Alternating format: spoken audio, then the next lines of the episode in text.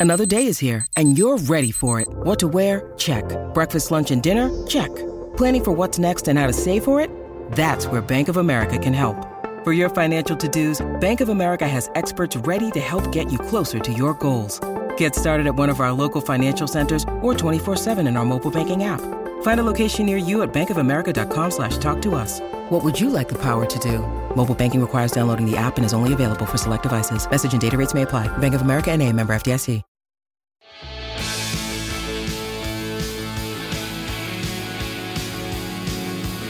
Live from the Toolkit Depot studio, Sports Day with Peter Vlahos. For Kia, the eight seat Kia Carnival, a grand utility vehicle.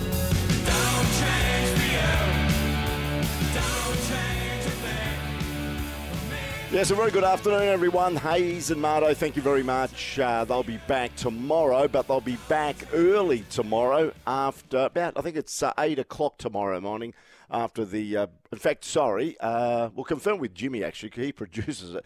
We have got all these time changes because the uh, test match gets underway tomorrow. Anyway, uh, Drive, by the way, and Sports Day, which is this program, will be airing between 6 and 7 tomorrow and Thursday for the full recap of the uh, opening and second day of the test between Australia and the West Indies being played at Optus Stadium. Coming up on the program, we're going to speak to a guy who is a bit of a legend in Australian football. His name is Archie Thompson, and he. Uh, We'll talk to him about his career, but also the fact the World Cup. He's part of the SEN World Cup team and has been right across it. And we're getting towards the business end of the group stage. So we'll speak to Archie Thompson in a little while. You hear from Pat Cummins as well. And of course, the draft is underway, the second round of the draft and beyond. And a man that's right across it is Jimmy Williams. And he's got the latest on what's transpiring with the draft. Jimmy, a very good afternoon to you. Yeah, great to be with you, Pete. Thanks for inviting me in again. Yeah, the run home on Thursday will be 8 till 9 a.m. and then on Friday, 9 till 10 a.m. after the Wildcats hour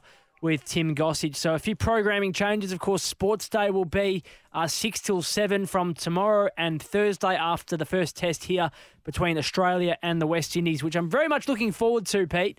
But, but uh, I agree I am, with you. I'm nervous about the crowd you. figure, Pete. Yeah, and we're going to hear from Pat Cummins a bit later on, but I agree with you. It just hasn't got the same spark mm. in relation to a test match in Perth. I remember when they used to start on Friday, Jimmy, and the final day, the fifth day's play, was on Tuesday. Yep. Everybody used to leave work, head down to the WACA. It was a real party atmosphere. It was the big event during the course of summer it just hasn't got the same feel. It's amazing, really. I've got a, a family member who's in Argentina, mm-hmm. and they are watching the World Cup in Argentina. You know what they did the other day in Buenos Aires when they played Mexico? Every single shop shut its doors. Wow. Nobody worked. The whole city closed down like it. it. was COVID. The whole city, and this oh. is Buenos Aires. Every member that works says, that's it, game's on, we're shutting our doors and we're going to go and watch it. It was like a, a ghost town. Everybody was in the pubs, uh, in the plazas, and all that, watching Australia, Argentina. now we're not we're not at that degree no. uh, when it comes to the Test match, but uh, in the 70s and 80s, when the West Indies were at the top of the tree, I tell you what, uh, a Friday Test match at the WACA used to stop this town. I used to love it, mate. I used to love getting the, the lads from school together. We used to go and sit on the grass and watch Gilly do his thing, watch Warney do his thing.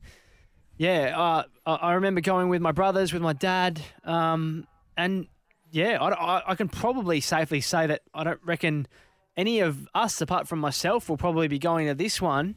And that's partly yeah, no. because of the scheduling. All of those, you know, my dad and my brothers have got to work, and that's just a small sort of microcosm of the timing of it. Yeah, and it's starting on a Wednesday. You know what? They should have played it at Breckler Park, I reckon. They would have got a, a nice turnout there. Anyway, Jimmy, the AFL yeah. draft is underway. Uh, what's happened so far in the second round? Of course, we're going through the remainder of the rounds, and we've got the rookie draft tomorrow. First round last night, done and dusted. The Eagles taking home Elijah Hewitt and Reuben Ginbey. But today, Another Eagle has landed at West Coast. It's big man Harry Barnett, 202 centimetres, 96 kilos, with pick 23, a ruckman from West Adelaide and the Goodwood Saints Footy Club. Here's what he had to say after landing at West Coast. Yeah, no, nah, I'm great. Yeah, I'm lost for words, really. This is this is silly. well, it's not silly. It's such an important moment in your life. Talk to us about the nerves overnight. So you would have been watching the draft last night and unfortunately not taken then, but having to wait until tonight. Was it an anxious night and day today? Oh, 100%. Um, yeah, no, yesterday I was more nervous, but uh, today I came in, you know, um, you know, just hoping that I'd hear my name. And yeah, so that was just unreal moment. So I really lost for words. Uh, Harry, it's Mick Ablett here, mate. Congratulations. What an exciting time. And you don't have to head too far, mate. SA to WA is not too far to travel, but we heard the phone ring in the background. That's not somebody yeah. chasing a, uh, a signed jumper or anything yet, mate? Yeah, sorry about that. Yeah, no, the phone's having a crack, that's for sure. Um, yeah, no, nah, it's all it's all happening. Uh, yeah, a bit of a bit of a flight, but no worries. Happy to move there. Yeah, Harry, who have been the influences in your career to date? You know, who's set you on this path to becoming an AFL player? Uh, yeah, Dad always talks about his glory days in the under 14s. So he, he's talked about that a fair bit. But yeah, no, I've watched Brodie Grundy, Tim English, Max Gawn, all those boys coming coming through as a young ruck. So yeah. And what about the prospect of, of learning from Nick Naitanui, one of the greats of our game? Oh, obviously, Nick Nat is just a massive role model. So to actually learn from him would be oh, unreal, second to none. Harry Barnett there speaking on Fox Footy's coverage of the 2022 National Draft. 202 centimetres, 96 kilos from the West Adelaide Footy Club in the SANFL and the Goodwood Saints Junior Football Club, I'm going to take it. So they needed a ruckman, Pete. And they found one, yes, probably the best yeah. in the draft. Yeah, good stuff. Uh, it's a good acquisition, and we look forward to seeing. It looks like he's got a he's a bit of a character as well. Got yeah. a bit of personality, Love so it. I think he's going to be a, a, nice addition in more ways than one to the West Coast Eagles. What else has transpired, Jimmy? Before you give us a full report towards the end of Sports Day of what's happened on AFL Draft Day too. The Eagles had another pick in that second round. Pete Coby Burgiel, 183 centimeters, 80 kilograms with pick 29 from the Gippsland Power in the NAB League and from the Gippsland League. So they've gone for a little bit of pace. Now it's been pretty well covered, hasn't it, that West Coast list is ageing. They do lack a little bit of leg speed. They went for Elijah Hewitt yesterday.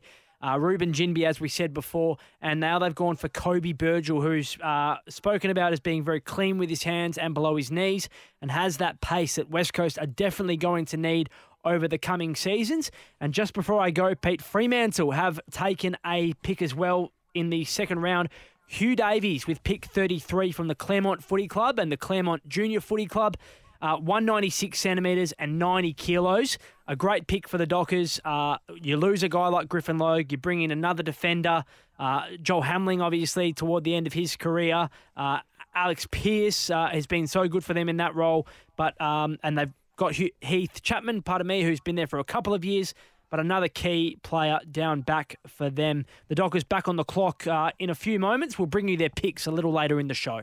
Beautifully done, Jimmy. Thanks, that uh, Jimmy Williams across the AFL draft for Sports Day on this uh, Tuesday. Jimmy, in fact, will give us a, a, full rundown just before the end of the program, including other West Australians that have been taken by the other clubs in the AFL.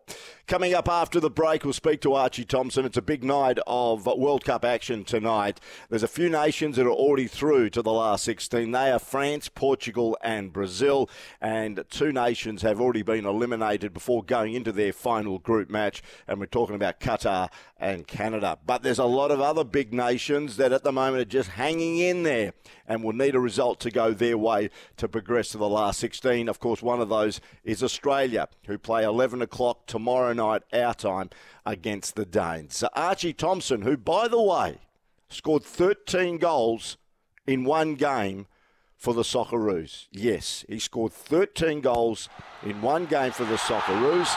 They were playing American Samoa many, many years ago in a qualifier when, uh, of course, Australia was part of the Oceania group and they beat uh, American Samoa by 31 goals to nil, and Archie scored 13. That was a few years ago. Now he's an expert, he's a commentator, he's part of the SEN World Cup team, and I'll talk to him next here on Sports Day.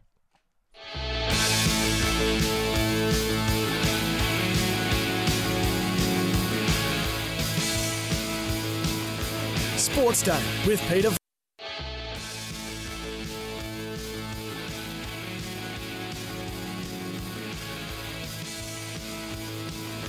Sports Day with Peter Vlahos for Kia, the eight-seat Kia Carnival, a grand utility vehicle.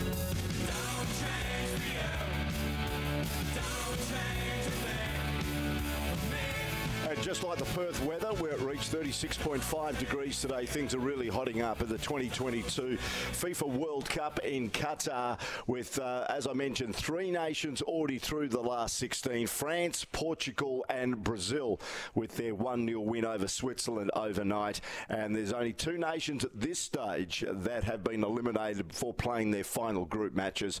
And we're talking about the Canadians and the host nation, Qatar. So there's plenty swinging uh, going into the final round of matches in the group stage, and there could be some big name casualties, so we'll have to wait and see. A man that's part of the SEN FIFA World Cup coverage, played over 50 times for the Socceroos. As I mentioned, some 21 years ago, scored 13 goals in one uh, match for the Socceroos in a, in a qualifier against American Samoa. I know he's reminded of this quite regularly, but it is a record that Archie Thompson is very unlikely to have to pass on. Archie, thanks for your time. Hey mate, don't worry. I bring it up in conversations myself. you don't need to. Uh, you don't need to uh, ask me twice to speak about yourself, brother. I'll tell. It, I'll say how it is. uh, how you go with your sleep patterns? Oh mate, it is all over the place. I swear to God, it's like I'm flying to Europe and uh, and trying to get used to the the the time. It's it's uh, it's a hard one it's a hard one. But, you know, I think um, last night there, was the four games on the SEN. I think that was the last time. Now it's just at a time where it's um, it's all early morning, so it's still, uh, it's still great. It's worth it though, mate. It's been some great. Oh, games. it's terrific. No, it's terrific. You're right. Mm. Yeah, you're feeling a bit jet lagged every day because of the oh. uh, the different changes, and you're getting home in the early hours of the morning. Saying that, we were treated to two great games last night because yourself and Jordan did the first game, a six-goal thriller between Cameroon and Serbia, and myself and Richard were very privileged to see what I think was probably close to the game of the tournament so far. South Korea taking on Ghana. Two exceptional games, and it's now starting to open up, isn't it? Uh, because it's make or break for a lot of nations. Well, 100%, and you can see that with uh, the way both teams um, are starting to attack themselves. I mean, yeah, get on the attack. It's uh, there's no defending. It's like uh, do or die. If we don't win this, we get knocked out. Um, that that game you know, I, I, actually caught that match later on with the replay with Ghana and South Korea. Uh, but incredible match, and the way the South Koreans came back, and then you know, concede straight after they got their two goals back was would have been so disappointing, deflate, deflating for the team. But um, you know, the game that we we watched too, amazing. Like you, Cameroon looked all out, like out at sea. Never looked like they were going to be paddling back. I tell you that. and then they, uh, then they, um, you know, they get their, their goals, and what a match it was. And they looked absolutely exhausted by the end of those games. And when you look at it. Uh, playing in that kind of heat, it's uh, it's incredible the, the, intensity, and that's what World Cups are. It's like you, you work over four years so hard to try to get there, and then you, you don't want to go out so early, and that's where you see that desperation. It's amazing. We'll get to the Socceroos in a moment. As I mentioned in the introduction, there's a few nations at the moment just hanging in there. The likes of Belgium, who have been very disappointing so far, mm. the number two ranked nation in the world. Uh, they could be out. They take on Croatia because you think Morocco would beat Canada. So Belgium are now could be the big, big uh, casualties when it comes to this World Cup. Why are they playing the way they're playing when you look at the cattle they've got? Well, it's hard to say why. Um, look, obviously, they do say that it's the last uh, opportunity for Belgium because it's a golden generation for them. A lot of those players are getting older. Um, and, you know, Eden, Eden Hazard looks just um, a shadow of the player he used to be. Doesn't seem to have that much impact on games. Uh, and so, and, and there's been a few sort of injuries that they haven't been able to, I, I guess, replace um, Lukaku's trying to trying to find some form and, and some fitness. So it, it's a hard one, but there's been so many upsets. It's it's such an unpredictable World Cup. Like you, look at some of these results, it's it's been incredible. Like mm. um, some teams and countries you look that you would have thought they were buried for all money, and for whatever reason, they've still got a lifeline. I mean, I look at Costa Rica, and I, and I think, how, how can they still have a chance after Yes. you know, losing losing seven 0 and uh, and then upsetting? I think it was who did they play? I can't, remember. Japan, upset, been- upset Japan. Yes. And and there you go. And, and even Japan would have been thinking, oh, yes, we're getting through the group stage here because we're up against Costa Rica. And Yeah. they don't get the result. So it's it's really just one of those um, World Cups that's so unpredictable. And, and uh, some of those heavyweights, um, yeah, it's uh, like I said, it's, it feels like a lottery out there. But Belgium have just been so disappointing. I don't know what's going on there. It just Yeah, they've been the most disappointing great. nature, no question, Mm. Archie. Interesting, uh, I said at the top of the program, I've got a family member who's Buenos Aires at the moment uh, with uh, Mm. her husband, and she mentioned that they saw the Argentina Mexico game the other night. And it's amazing. It's hard for people here in Australia to relate, but every Mm. shop owner shut their shop. There was no business conducted for about the two and a half hours of the match. That is the pre-game, post-game, the match itself. The whole city, Buenos Aires, which is a bustling mm. metropolis, was literally mm. shut down. There was no one in the streets. Mm. All you could hear was just these pockets of cheering and yelling at piazzas and, and pubs and whatever around the city. Saying that, Argentina take on Poland in what is considered a big match. Now, if Argentina get through the last 16 uh, after what was a hiccup in the first match when they lost to Saudi Arabia, are they the real deal? Could they go deep into the tournament on the back of Lionel Messi, who's looking for the most elusive trophy he's never been able to secure, the World Cup? Yeah, well, look, uh, they were one again pegged one of the favourites to go far in this competition, and they're almost a team that It seems like it, it they've started a little slower, um, but it, I I feel like a lot of those big nations start slow, uh, have started slow um, in terms of where you think they're going to be in the World Cup. I mean, it was almost um, try to get rid of that cobwebs in that first match, but. Uh, some of those nations did, did, that we think would go far didn't blow out any of those cobwebs, and now they're really fighting to try to stay in this competition. You look at uh, Argentina, for instance. That Argentina Poland game is going to be incredible because, to be honest, you would have been thinking both teams would be all right already through the group stage and just playing each other for a dead rubber. But but it's not it's not the case. And uh, you know, you talk about um, Argentina. uh, It, that's like another level of support there. We we do get glimpses of it here in Australia. I tell you what, Fed Square when the Socceroos play Thursday night. Here in Melbourne, forget it. That is going to be. How many would have been in there, Archie? How many? Uh, I never got a, an idea of how many. I know Fed Square. I've been to Melbourne many, many times, and uh, Fed Square is a great little place in the heart of the CBD. But realistically, it looked like there was thousands there. Oh, mate, it was ridiculous. Um, uh, and I feel already signs are that that's going to be the same um, come Thursday morning. Uh, I, I have no idea. Like I said, it's only quite a small space, but they pack them in because they know uh, it gets jumping in there. But like, uh, I mean, when you think of Argentina and the way they support their country and they love football, uh, yeah, they were in some serious mourning when they lost to Saudi Arabia. I'll tell you that. Yeah, exactly. So, uh, like, yeah, it, it, that that's uh, a different level of support, but amazing to watch. And that game, seriously, is probably one of the games to watch. Uh, it- Yeah, it- no, and there's a couple of good games tonight, and there's a couple of good games tonight because Ecuador take on Senegal. Who goes through is a big uh, question.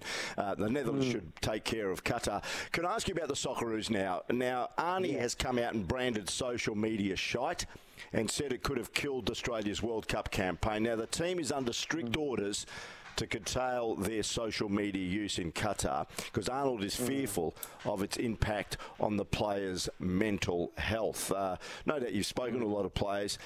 It's best to drop your phones and not maybe view any social media because there are some keyboard warriors that would upset certainly uh, individuals if they decided to have a look at what's being posted on social media. So Arnie's being very guarded when it comes to his players regarding that. Yeah, well, look, I think you need to be. Uh, there's, there's so, there was so much negativity, uh, not just on social media. It was uh, on TV, um, the, the punditry, ex-players, like, um, and the fact was that they played against one of the world's best nations in, in France, and they won it four years ago with a young team, um, and that team's only going to get better from four years ago, and, and they, you can see the signs of that. And they're only and they're missing five key players, and they still can field an, another team that can be competitive against yeah. any other country. So, like you got to put that in the context. And so there would have been a few harsh supporters after that that would have been saying some pretty nasty things when all you ever do when you put on an Australian jersey, or even in general life, is try to go out and do the best that you can in any walk of any um, profession, and that's all they tried to do. So I know that they would have copped a bit of flack from that social media. I mean, that's probably why I'm not seeing a lot of uh, posts from the guys winning against uh, Tunisia. Because, yes. if, I tell you what, if, if I won that game, every second I'd be pumping something on the post. so, look, uh, obviously, um, there's, um, and, that, and, that's a good thing. You want to kind of switch off from that and really um, build on that confidence from an amazing uh, result against Tunisia. And they need to be switched on. They don't need any negativity when you think that they've got to at least get a draw or win against Denmark, and Denmark are no slouches. They're, yeah, they're exactly. they'd be very, very disappointed as a football nation if they don't qualify. Um, so it's it's going to be a big one, mate. But just got to um, have a bit of hope and faith, and uh, and I know that support from across Australia is going to be pretty incredible for the boys. Final question regarding that game against Denmark. Mm. Uh, 11 o'clock Western Standard Time, of course, 2 a.m. Thursday morning Australian Eastern Daylight Time. Is that when you looked at France, they took Australia wide. I thought Tunisia tended to play very much on the corridor, in the corridor, which suited mm. Australia. Denmark's danger for the Socceroos maybe if they do try and stretch the Australians and maybe play out wide. Um, how do you see it going? And have Australia and the Socceroos got the armoury to combat whatever style of play Denmark deliver? Well, I hope so because I look at that Tunisian game. Um, I actually don't think Tunisia played well at all. You look at the way that uh, Tunisia played against Denmark; it was like a, a, Barcelona of old. The way that they moved that ball and were composed. That was a shadow of that side. Like, oh, like it's almost. But they thought, okay, it's Australia. We're going to beat them, and they didn't turn up. But we, okay, we played well. We were disciplined. We started the game well. Um, but I don't think they were really tested against the Danish. They're going to have to start well and be disciplined the whole 90 minutes. You can't like and, and it's finding that balance. Like I've said, it's you got to know when to attack, but know when to defend because you don't want to get stretched against the Danish team because they they play some pretty amazing football. They took it right to the French French in their last game. So really, I know that Graham Arnold will have, have the team that he thinks can do something, um, and the way it's going to be set up. But they've got to be disciplined in every single area of the game, and um, and like I said, find that balance and you, you can um, take a lot of, I guess, pride and um, off that first match. I mean, sorry, off the second match, and then try to do something about it. It's, uh, yeah. it's in their hands. That's all you want leading into the last game of any competition. You're not relying on anyone else.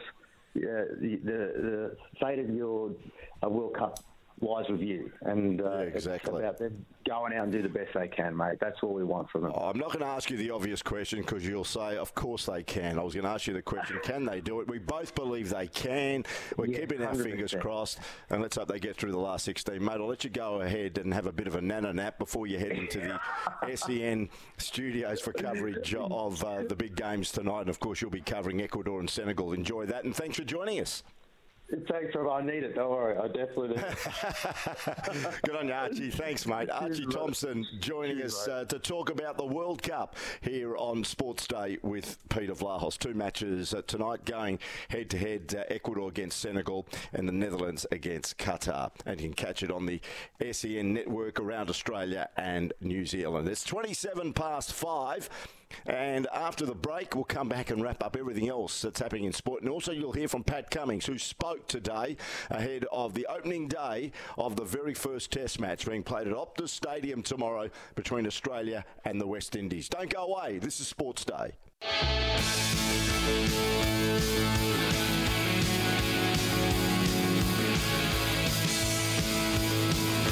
Sports Day with Peter Vlahos. For Kia, the 8 seat Kia Carnival, a grand utility vehicle.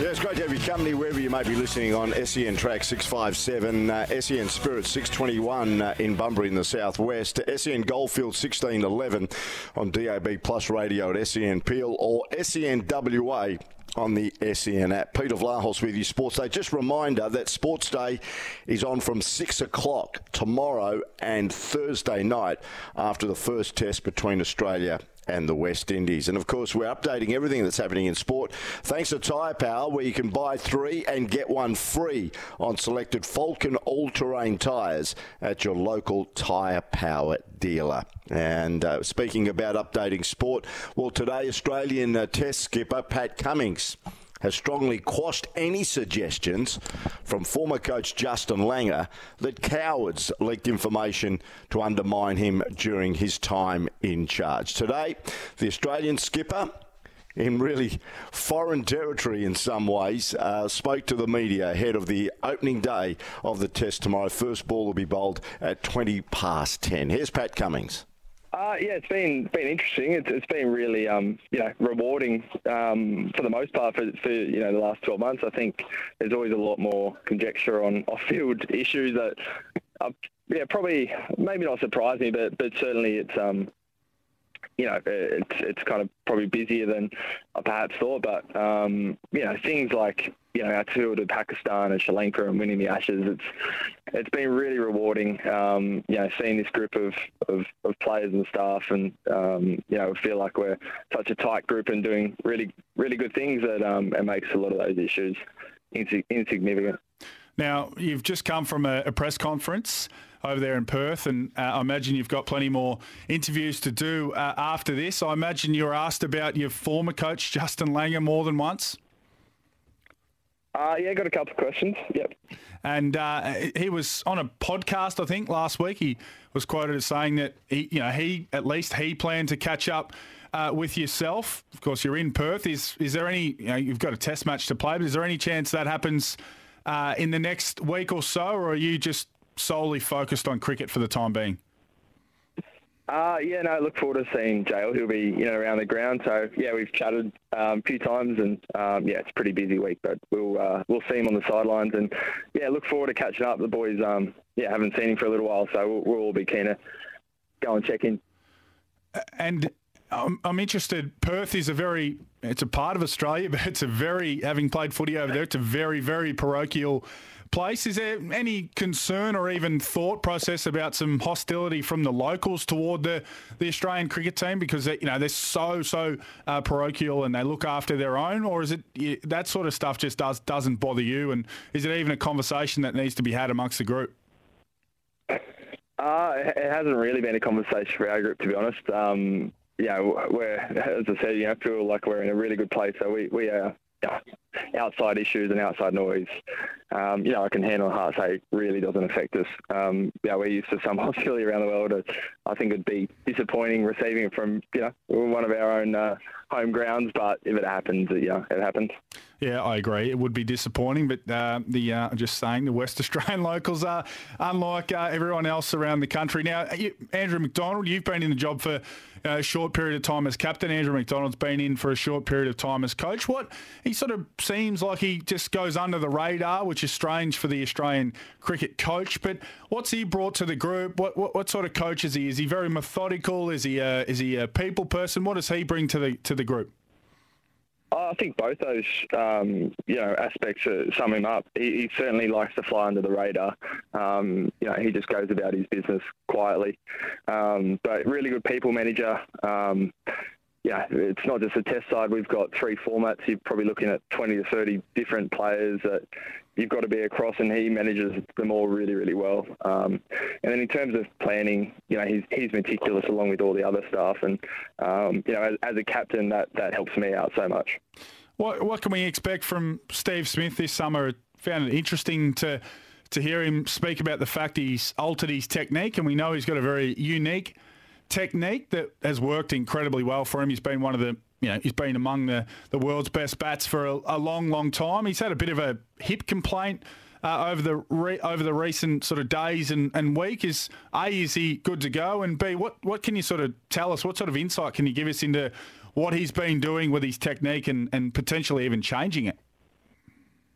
Yeah, uh, Smithy's good to go. Um, I'm sure he'll bat for about 30 hours today, um, and he'll, he'll be right.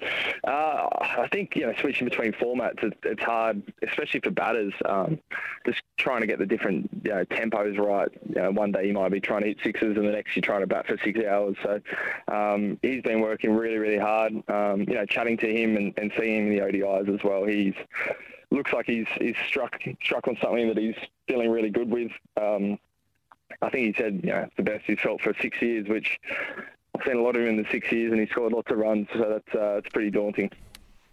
There you go. That's Pat Cummins, who did a media conference today, but also spoke to Josh Jenkins on SEN, who is covering for Dwayne Russell on the uh, midday uh, program on SEN 1116 there in Melbourne. So Pat Cummins uh, doesn't know what to expect from the crowd at Optus Stadium tomorrow. And the big $64,000 question is how many actually will turn up. Now, speaking to John Townsend last week, uh, he sort of gave us the inside news at that stage, probably about a week today, it might have been, or Wednesday last week I spoke to him. The ticket sales were in the hundreds, not even the thousands. I'd be surprised there's more than maybe 5,000 there tomorrow at Optus Stadium, but again, I'm just throwing a, a dart at the board. So we'll have to wait and see. Five to 10,000 maybe. Maybe will they get 10? Who knows? But anyway, we'll have a full wrap of the opening day of the test match between Australia and the West Indies tomorrow on Sports Day from 6. Interesting regarding the West Indies, Jimmy Williams and I did speak about the might of the Windies during the 70s and 80s. It was just phenomenal to watch them. Uh, you would have crossed roads just to see Viv Richards in full flight. Uh, certainly the bowling brigade led by Michael Holding and Andy Roberts and the late Malcolm Marshall. And it's amazing what happens when you don't concentrate on your sport. And of course, it's all gone to the pack in the last you know 20 or so years in the West Indies and the Caribbean. Soon as um, pay TV came in and they beamed the NBA into the Caribbean, all the young kids decided they wanted to play basketball, and the NBA was going to be where they wanted to be, and not get the silky whites on and play Test cricket. So once you take your eye off the radar, and that's what certainly happened. Judging from what I've spoken to former Test cricketers, it all just went away. It went down the the slipstream, and uh, NBA was where basketball started to penetrate into the Caribbean islands, and uh, that's why the West Indies cricket so-called dominance has just faded away over the last two or three decades. Anyway, we're going to take a break. After the break, we're going to come back and wrap up uh, what's happened in the uh, second day of the AFL draft. Round two onwards, Jimmy gave us a bit of a snapshot on who the West Coast Eagles had picked. Uh, they had a couple of selections before we went to Archie Thompson, and the Dockers also had their first selection. A lot has transpired in the last half an hour, and Jimmy's going to wrap it up for us straight after the break here on Sports Day.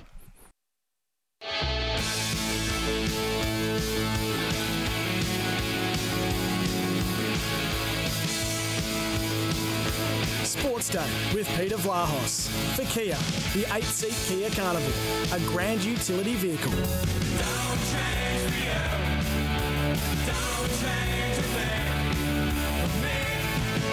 Be interesting uh, talking about how many people are likely to go to Optus Stadium tomorrow to see the opening day of the Test match between Australia and the West Indies. I'd like to get uh, maybe a reaction on the Temperate Bedshed text machine 0487 736 736. How many of the Sports Day listeners uh, tuning in actually will be there tomorrow? If you are going, uh, give us a message 0487 736 736 uh, if you are going and what you expect to see over See if it goes five days, the five days of the test match, the opening test of the summer. Not forgetting uh, Perth Wildcats fans, uh, they are away on Thursday in Brisbane, but you can get your tickets uh, for their next home game at RAC Arena. Get behind the Perth Wildcats uh, this season and head to ticketek.com.au now to pick those up. Just a reminder Sports Day is on from 6 o'clock tomorrow and Thursday night after the first test between Australia and the West Indies, and we'll wrap it up for you you uh, on the program uh, straight after the final ball is bowled tomorrow. But in the meantime, and the AFL draft will continue tomorrow because the rookie draft tomorrow. But today it's round two and onwards in the AFL draft. Jimmy Williams gave us an indication at the top of the program. A couple of the uh, the young players that have been picked up up by the West Coast, and a Freo also early in the five o'clock hour had their first selection. Let's recap those and find out what else has transpired in the last half an hour or so. Jimmy. Good afternoon again, Pete. Great to be back with you. Fremantle very busy tonight at the AFL draft uh, table. Of course, West Coast had some picks earlier. We'll circle back to those in a moment. But for those that were listening at the top of the show, Fremantle were about to have a couple of selections in a row. With pick 41, they took Tom Emmett from Sturt, 186 centimetres, 88 kilos. Uh, out of the Adelaide Footy League. And then with pick 42, Pete, they had another pick, and they've gone for a big, tall uh, defender slash ruck. Max Noble, 206 centimetres, 91 kilos. I would suggest that he'd probably be a ruckman being that tall. Mm. From the Gippsland Power NAB League and the Maffra Football Netball Club, Pete. Oh, Maffra. I'm just trying to think. Uh, there's a couple of good footballers actually that have come from Maffra. I don't know off the top of my head. There may be somebody that uh, might be able to help. 0487 736 736. But Maffra, I think it's produced a couple of great Australian rules footballers over Is the that years. right? Anyway, he he might be one of the next generation to excel. Who knows? Good luck to him. Yeah, Fremantle fans will be certainly hoping that is the case. I'm just having a quick look at about where the Maffra Football Netball Club is, and it is east of Melbourne. Out Mhm. towards Paynesville, uh, yeah. So in the regional part of Victoria. So well done. Yeah, Gippsland to- Football League. Yeah, Yeah, well, is. well done to Maxi Noble. Good luck as a Fremantle docker. Repeating Tom Emmett and Max Noble with picks 41 and 42. And Pete, you remember Alwyn Davey? Yeah. Yeah, played 100 games for Very Essendon exciting footballer. between Very exciting footballer. 2007 and 2013. And gee, he was quick. He was an absolute speed demon. Well, today his son uh, has ended up at the Essendon Footy Club under the father son process in the draft. Hawthorn bid on him at pick 45. The Bombers coming in to match that bid. So another Alwyn Davey and Alwyn Davey Jr. going back to the Bombers. 180 centimetres, 76 kilos from the Oakleigh Chargers and the Palmerston Magpies, Pete, who we Yeah, tried to in get the on the show Territory. ahead of the Gary Ablett game uh, just a couple of weeks ago. Yeah, who was that commentator that we couldn't find? But anyway, that's another story. All I'm saying, they do an outstanding job, and they've had a great heritage with Indigenous footballers. Have the Essendon Football Club, as we know. So we uh, look forward to seeing the next generation of Davey go around. Good luck to him. And just repeating, Pete, that the Eagles, they had earlier picks today for rounds two and onwards of the 2022 draft. With pick 23, they took Harry Barnett, a ruckman from West Adelaide in the SANFL, 202 centimetres, 96 kilos. And they added some speed in Coby Burgiel from the Gippsland Power and the Gippsland NAB League, 183 centimetres and 80 kilos. And of course, if you missed the news yesterday, they took Elijah Hewitt and Reuben Ginbey. And Elijah, uh, a short time ago, was on the run home. You can listen to the podcast back wherever you get your podcasts from. Here's what Elijah had to say after about finding out that West Coast were going to draft him.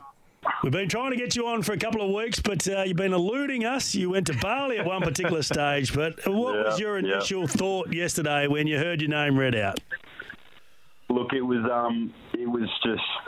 Oh, it, it was hard. It's really hard to explain. It's it's a feeling I'll never forget. I, I got the call from um, Simo before I'd um, heard my name called out, and he said, "Mate, you're going to be an Eagle," and, and my heart just, yeah, it really did sink. Um, I, I reckon I would have lost all colour in my face. My parents were kind of looking at me from both sides, going, "What's what's going on? What's he saying?" Um, and then, yeah, I kind of put the phone down and gave them the nod, and they just knew that, that this was going to be it. And they kind of like erupted, but then they kept their cool because they knew that we're about to be on, on television. They wanted to, to kind of go along with it, go along with it. So yeah, when I got my name called out on the big screen, it was, you know, I was just over the moon. Like it's it's incredible. Um, it's, an, it's an incredible day for me, really, and, and for my family as well. But I just feel so honoured to be able to, um, you know, represent the, the club that my family has loved for so many years. So let's just clear this up. So Adam Simpson rang you before we saw that great vision. So the vision that we saw of you and your family celebrating was that just all acting on your behalf? Well, no, it, it wasn't. It was, it, was, it, was, you know, it was literally only 20 seconds before. So he Ah. said, he was like, mate, on 20 seconds, you're going to have your name called out. So I, that's kind of when I was like, and he goes, and he was like, just don't do any media stuff. So I literally put the phone down, and in 10 seconds later, they um yeah they, they read my name out. So it was kind of all in the moment. So you, you captured that was definitely reality. Trust me. It would have been a great start to a relationship with Simo if you'd quickly got off the phone and gone on Twitter saying, I'm about to get selected, I can confirm it's about to happen. No, Oh. look, the, oh. the video itself is brilliant. To be surrounded by your loved ones was amazing. Once the TV stopped rolling, then what happened? How was the rest of your evening? You know, besides kind of getting over the shock, it was um, it was quite quite relaxing. I had um, some of the boys, Bazo, who's one of my old best mates, and um, Tom Brass came over, and we kind of just chatted a bit. They gave me the jersey, and I chucked that on straight away, very eagerly. And um, then I headed over to uh, my one of my best mates, who's called you guys would know him, Ed Allen, who's um, son of Ben Allen. Um, he went to Scotch with me, and, and he was you know fortunate enough to go pick 19 to, to Collingwood. So I headed over to his um, some of my best mates, my family went as well, and just kind of celebrated the night. Couple drinks. It was it was really nice um, to be around you know my best mates and some of my loved ones. And yeah, came home and thought I was going to have a really good sleep actually because you know I thought it was kind of just all going to it was all going to plan. And I woke up at 4 a.m. and I just couldn't get back to sleep. I was still kind of riding the high of the night. Elijah Hewitt there, Pete, after landing at West Coast yesterday with pick 14, having a chat with Hayes and earlier this afternoon. If you would like to download that, it's up on the podcast wherever you get your podcasts from. And earlier this morning, Reuben Ginbey caught up with Tim Gossage and Hamish Brayshaw filling in for Scotty on Scotty and Goss. Run us through the day, mate. I mean, I know you're over there in Melbourne at the moment. Um, and what, what's the whole build up like? Being in the morning, you know, you're going to the Marvel Stadium, and uh, and what was the lead up, and what was it like when your name was called at number nine? Yeah, yeah. So we just flew um flew in Sunday Arvo, just got in pretty late, so didn't do much. Just um yeah, pretty much got in and got to bed, and then yeah, in the morning it was yeah, it was felt like a yeah the longest day ever. Just counting down the hours and just had a bit of a look around Melbourne, checked out the TLA office, and then yeah, we headed to Marvel at about yeah six o'clock this time, and yeah, I was just waiting on the edge of my seat, waiting for my name to be called out for that, and for that to be the Eagles. I was super stoked, and yeah, couldn't be happier. When we talk about being drafted, and we saw that uh, Elijah Hewitt, he received a phone call from Adam Simpson prior to it being announced to say we're going to take you and you're an Eagle. What was your gut feeling on going to the Eagles? Did you think once they their pick came up that your name was going to be read out? Were you that had they given you the indication they were going to take you? Um, a little bit indication. I was on the same flight as um, yeah, Simo and some of the other Eagles guys, so they had said a few things here and there. But um, in terms of before the draft started, I wasn't too sure. There was a yeah, a few clubs that trekked it all the way from yeah the east to Dunsborough this week, which is um Geelong and Goldie. So um, yeah, had to see. But when those picks um.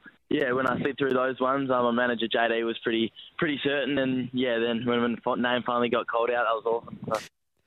Reuben Ginbey there speaking with Tim Gossage and Hamish Brayshaw filling in for Scotty Cummings on Scotty and Goss, Pete. So the Eagles have a couple of really fine young men that they drafted yesterday. Elijah Hewitt with pick 14, Reuben Ginbey with pick 9. Just repeating today, they picked Harry Barnett with pick 23, Coby Burgiel with pick 29. Fremantle getting involved with the AFL draft today. Also, Hugh Davies, pick 33 out of the Claremont Footy Club, landing at the Dockers. A good replacement for Griffin Logue down back. It might take him a couple of years, of course, to find his best football.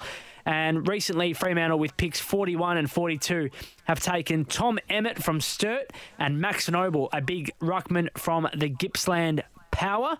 Fremantle's next pick is 58. We're currently at 52 in the draft, and the Eagles' next pick is at 64. In fact, Fremantle have two picks before the Eagles' next one, so 58 and 63, and then the Eagles have 64. Pete? Good on you, Jimmy. Job well done. And of course, there'll be a full wrap on the uh, SEN breakfast program tomorrow. Thanks for that, Jimmy. And just before I go, uh, just to let you know, if you're planning on, this is from Mark McGowan, the Premier, if you're planning on tuning into the Socceroos v Denmark game tomorrow night at 11. Remember, you can catch it at your local pub or bar with so many FIFA World Cup games falling outside the usual trading hours. They've extended trading hours for more than 65 WA venues, and McGowan says it'll allow more West Aussies to get out and watch a game as it happens while supporting local WA businesses. Uh, so, the Socceroos do well tomorrow night, I reckon uh, come the midnight hour, Perth will be pumping like it's ever been pumped before. I'll see you from 6 o'clock tomorrow night. Thanks, Jimmy. Thanks, Lee. And this has been Sports Day here on SEN WA. Have a great night, everyone.